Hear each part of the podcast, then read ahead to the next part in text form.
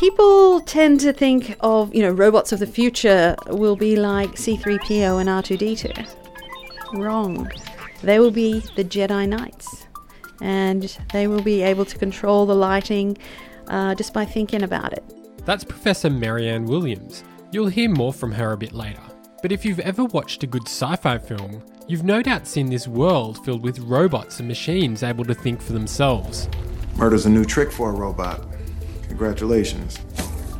But if you look at the robots in real life today, we still have a long way to go before they start thinking and feeling for themselves.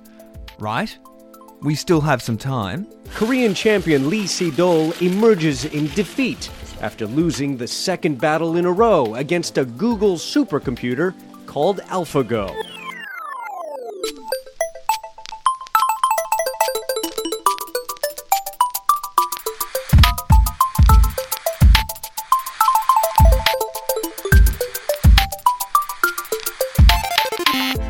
Christopher Lawson. And I'm Andrew Moon. And this week on Moonshot, we're exploring artificial intelligence, and more specifically, artificial general intelligence. The idea that machines might one day be able to think like humans. Or might rise up and take control. Yes, we have got some cheesy movie quotes, but we've also got some incredibly smart perspectives for you ahead on what you should be paying attention to and what's standing in the way of AI completely taking over.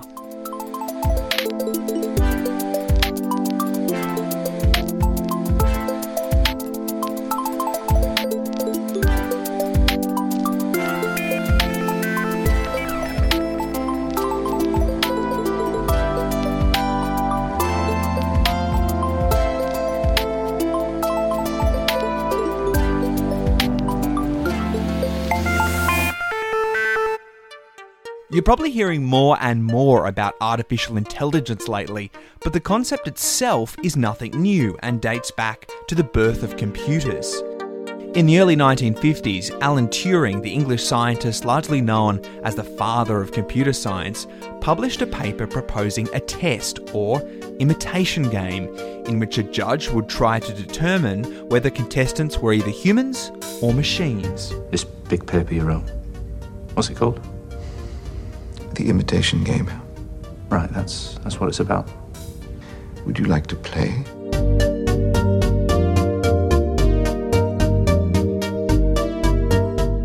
Turing's imitation game later became known as the Turing test and became an often used measure of intelligent systems. But it was John McCarthy, a researcher at Dartmouth College, who first coined the term artificial intelligence in 1955. He mentioned it while preparing a proposal for a conference to discuss the issue. Uh, there are several people who are said to be the founding fathers of artificial intelligence. And uh, that's the reason why no woman has come forth and claimed to be the mother of artificial intelligence. AI became an idea that captivated researchers for decades, and McCarthy went on to become one of the most influential voices in artificial intelligence research. And the holy grail of all that research is coming up with a general intelligence system, something that's not limited to one discipline and can think and reason like a human. You can have an AI that's really, really good at driving a car, but it's not good at any other tasks. It cannot help us with our climate challenges or with our global economics or with poverty or health issues. Um, but a general intelligence can help us with all of those. That was from a company called Good AI, who are actively trying to build a general intelligence system. However, despite the decades of work that has gone into developing general intelligence, much of the major progress has happened over the past 10 years. Computing power has increased dramatically, data storage is much cheaper now, and researchers have figured out how to better process the complex calculations required to help these systems operate. In particular, hardware parts of the computer called the GPU, which used, was designed to help computers render graphics, has turned out to be really critical for doing the kind of deep mathematics that are required in machine learning to do them kind of at scale. That's Liza Daly. She's a software engineer who's been working with the web for two decades and most recently decided to teach herself machine learning, one of the major subsets of AI. We'll also provide a link to an excellent post Liza wrote explaining the basics of AI. That'll be in the podcast description. But right now, it's back to her. Most machine learning systems need tremendous numbers of examples from which to learn. Uh, data sets numbering in the millions, if not billions. And one thing that's really helped make that available is the existence of the internet. So if you want to teach a computer how to read English sentences, we suddenly have an explosion of English every single day, uh, you know, written in the common vernacular that computers can be trained on, and this stuff is all free.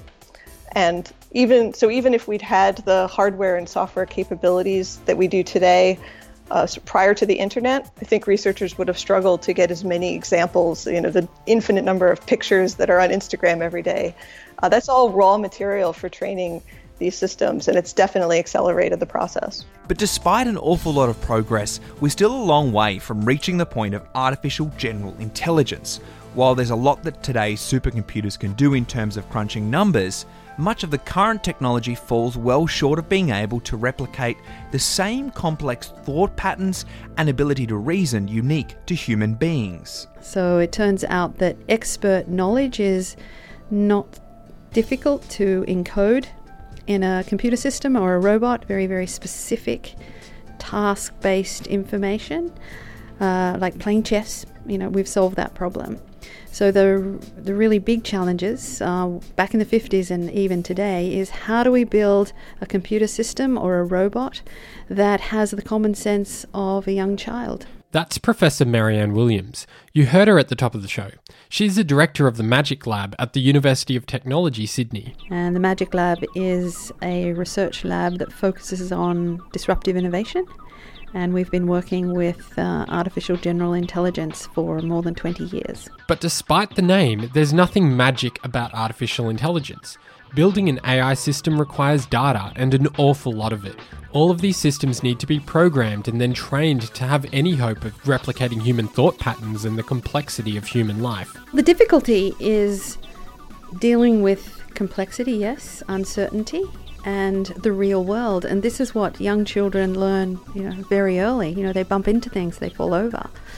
And uh, machine learning techniques today require that a robot fall over thousands of times before it actually learns anything valuable as to how not to fall over. So even even today, we don't know enough about the way our own brain works, even young brains. And although we don't yet know enough about the brain itself to fully replicate it, there are a few areas where current AI systems are catching up and leaping ahead of us mere mortals. AI can already process and analyze huge amounts of data through machine learning and complex neural networks. Google's AI system AlphaGo even recently defeated the Go World Champion, and the computer vision systems that you may see in a self driving car, they're already far exceeding the capabilities of human sight thanks to an array of more capable sensors that our bodies just don't have, like infrared. And one startup that's making use of all this new technology and the vast amounts of data available is an Australian company called Black AI, who have developed a system called Ether that can analyze people moving through a space. It's a uh, computer vision system to detect, track, and recognize people across massive city spaces. Uh, so the way that works is we take these uh, 3D vision sensors and we put them on the street, so either on street signs, lampposts, even on walls, and they map out an environment in 3D. That's Keaton Okkonen. He's one of the co-founders of Black and says their system spawned out of a desire to build the types of AI systems you might have seen in Iron Man. Jarvis, you there? At your service, sir. Uh, Tony Stark has this personal assistant that's an AI called Jarvis, um, and it's sort of like the, the ultimate home companion. It provides like the perfect personalized sort of interaction. It knows what you're doing and it can sort of help you with uh, anything that you might need. All right, what do you say? I have indeed been uploaded, sir. We're online and ready. So we originally started off trying to build this and replicate that, um, and we weren't really happy with uh, building a system that would just you know be your assistant on a desktop or on your operating system or phone. Uh, we wanted to sort of break out of the computer, so uh, part of that was we needed to build a system to understand your behavior inside a physical space, so that it could actually you know uh, interpret that and be able to help you. And then we decided, hey, well let's instead of building smart homes where uh, a system can understand your behavior in a house, uh, let's sort of take that to the absolute extreme and uh, stretch it across entire city spaces. So, how, how do you sort of see this technology being used? So, if you look at how uh, I guess things work uh, online. We know more about how people interact with our websites than we do about how they interact with our city spaces, which is uh, kind of broken. So we, we, sort of see ourselves bridging that so that we can uh, collect information on how people move through you know a city from one side of the city to the other, how people interact with uh, public services like uh, transport, and how people interact you know between themselves and with built structures generally. Uh, all that information is currently just not being collected, uh, and it's a hugely missed opportunity for optimization uh, generally. Okay, so that's all well and good, but does this not feel a little bit Big Brother esque? Gathering all this data from public places and tracking how we move in the open. That's what I thought too. So I put that question to Keaton because I figured surely I wasn't the first and the only person to be asking that question. So we're building a system to, to track and recognize people across public space and understand their behavior. Uh, so yeah, the, the obvious, I guess, uh, response is, hey, I don't want to be tracked, and uh, is that even legal? Can we do this, that, and the other? So um, uh, I guess our answer to that is everything at the moment. We're trying to like anonymize uh, points of data. So rather than knowing that you know James is walking through a, a city street, uh, then we know that there's a white male who's in 182 centimeters tall, walks at a certain pace, and uh, might be you know Caucasian, age 22, yada yada. So we collect a lot of features that might be able to eventually identify James, but uh, right now we're sort of just not crossing that, that final bridge. Okay, so this is it, it sort of has the perception of you know potentially being a bit 1984 Big Brother sort of sort of thing, um, which is obviously something that you're going to have to deal with. Um, how do you see that playing out long term? Uh, definitely. Um, so I think there's a couple of things to note. The first being uh, just around how we feel um, about privacy as a society. Uh, so there's quite a lot of shifts that are happening. Um, I guess socially. Uh, you can sort of see that happening online with uh, people giving up their privacy for convenience, like every day, right? When you look at Facebook, Google services, all of those are built on you know data, so that they can collect more information about who you are, build personalized services, and you sort of get to enjoy that experience, which is great. Um, that's definitely shifting into the physical domain, um, and I think it's happening more and more.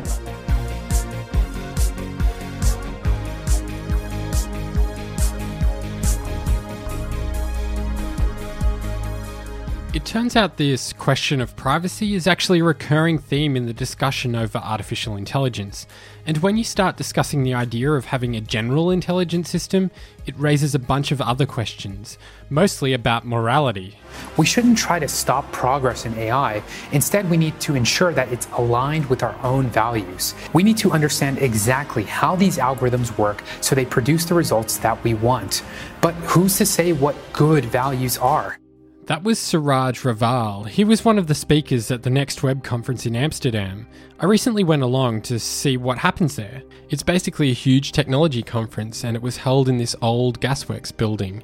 Everyone with an idea or interest in tech goes there to talk about the future and what's happening in virtual reality to self driving cars and, of course, AI. I listened to as many of the discussions around artificial intelligence as I could, and a lot of them centered around this intersection of data collection and privacy. Because all of these systems need a huge amount of data to work, and where there's data, there's a potential for that data to be misused. And the other problem is is that if you don't train the system correctly using good data, there's potential for the system to think it's solving a problem but actually create a new problem, a moral problem, where the AI system might decide that the best way to solve its task is to terminate you. You're terminated. Hasta la vista baby. I think that everyone is assuming that at some point, when you have enough kind of interconnected nodes, that there will be some type of emergent consciousness ha- that happens. And, you know, we just don't know if that's going to happen. Or well, one thing is for sure, and that is that um, using these technologies in a very directed fashion to help us identify uh, new potential cancer drugs, or um, you know, there's a thousand different use cases like that where it's just like a no-brainer, right? Um, and I'm willing to get, trade privacy for an improved quality of life. That's Kevin Rose. Kevin is currently an investor with a company called True Ventures, and he's also started a number of companies himself. I think that anytime you have uh, machines analyzing our data, especially our private data at scale, there are issues around it. I'm, I'm not I don't think that the machines are going to rise up anytime soon and try and take things over. Um, it'll be really interesting to see how they perceive um, the world. The, the only reason we perceive our world the way that we do is because of the hardware that we have built into our bodies. I mean, in, in our senses, right? And they don't have eyes and they don't have a, th- a thousand different sensors that we do that are very sophisticated. And so it, it'll be interesting to see if they can grasp if this does happen, if they can grasp what it's like for us to live in this tang- tangible world where they're more zeros and ones kind of digital world. I've observed much human behavior. And the more I see, the harder it gets to find a logic to it. Oh, you sweet girl. There is no logic to love, anger, wonder, joy. I understand the concepts, but I don't feel them myself. And unfortunately, they've created a paradox in my programming. And with all of this data being gathered by AI systems, there are a number of other questions being raised too. What could happen if it all got hacked? Or if the AI misinterpreted all these inputs in a non lethal but still impactful way? And what role should governments have in keeping these AI systems under control? Uh, this is critical for mankind because uh, we don't want to be deploying technologies that we do not understand. It's also important for nations, nations like Australia, to explore and, and to lead because we wouldn't want to be importing this kind of technology from you know another nation state. Uh, of course, security is huge. I mean, uh, ethics is big, but just security is enormous. Uh, Do you think our governments are equipped to deal with this technology as you know it changes the marketplaces? Absolutely not. But I don't think it's necessarily up to government. Yeah, this is really something for society and, and business as well. I mean, if we're waiting for the government to solve this problem, uh, then we're really in trouble.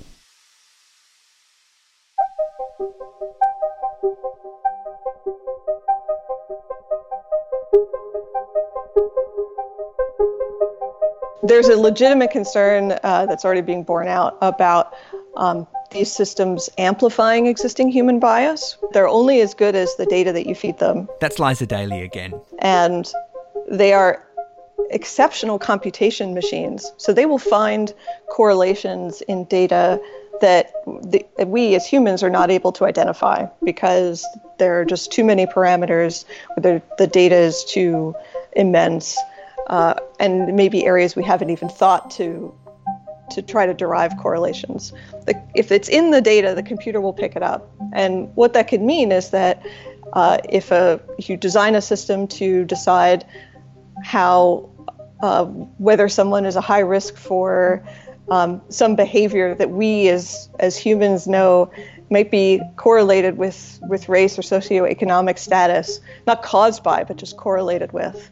Um, the computer does not understand that distinction and will sort of happily give our bias back to us um, by saying, you know, well, most insurance policies, uh, you know, with good rates are given to Caucasians. That's what you should keep doing um, because that's the historical precedent that's rep- represented in the data.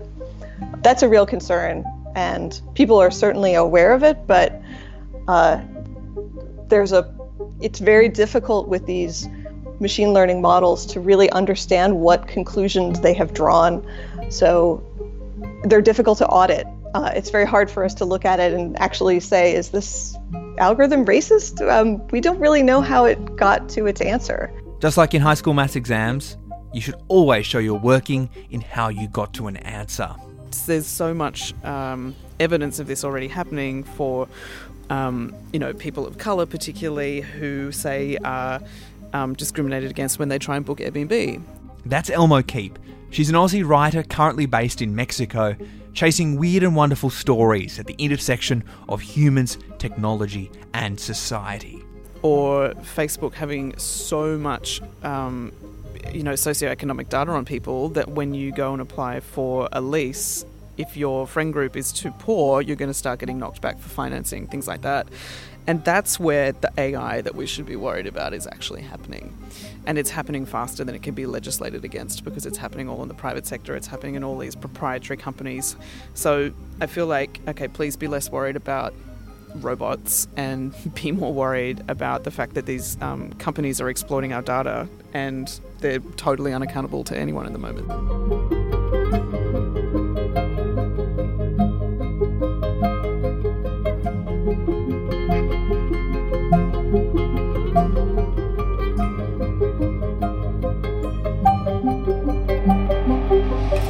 So you might be worried about the huge amounts of data the AI systems collect, and what happens if someone wanted to exploit that. But Professor Mary-Anne Williams says having an increasing amount of data might also provide some form of security. Now, if you consider the way your brain works, I mean, you cannot recreate entire experiences. You sort of have stories, right? This is why stories are so important to us. They're a summary of what actually happened currently in your body a lot is going on. You know think of all of the billions of cells you know? So we it's very hard even for the human brain to keep tabs on everything that's going on. So while data and collecting lots of it is the problem it's probably also the solution.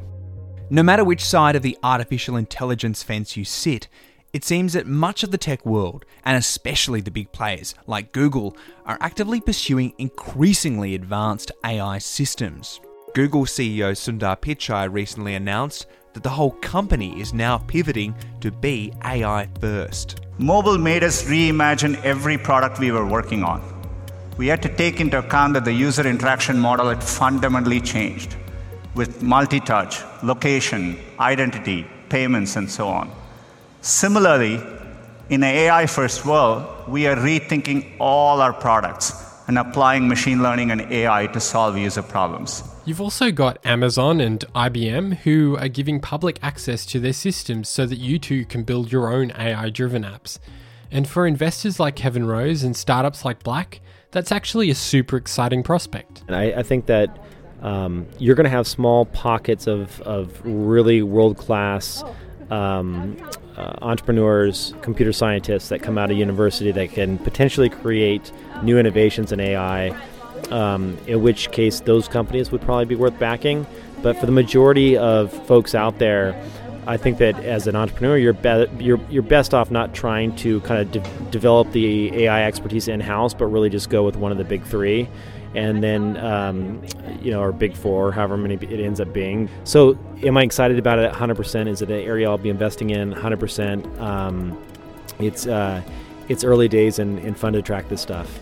I'd say uh, AI is not magic. Uh, it's it's something really important to, to sort of realize. Uh, it's just uh, it's a tool that everybody has access to, and anybody can learn about. You know how uh, machine learning algorithms function, or how you know the chatbots work that you interact with every day. Um, and I think that that education piece and understanding piece is going to be really important. Um, so that we, you know, we're not scared of the, the future. Uh, that we're going to, uh, in ultimately face in the next five years.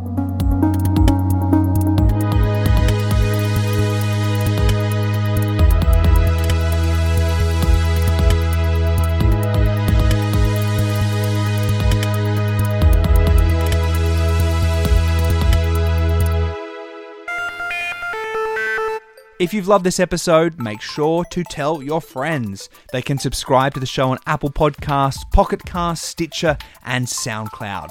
And don't forget to leave us a review if you have a few minutes. It does very much so help with people finding out about the show. Our website is moonshot.audio, and you can also find us on Facebook, Twitter, and Instagram. Just search for Moonshot Pod. Our cover artwork is by Andrew Millist, and our theme music is by Breakmaster Cylinder. And thanks to the Walkley Foundation for their continued support. I'm Christopher Lawson. And I'm Andrew Moon. That's all we have today. We'll be back with you next time on Moonshot.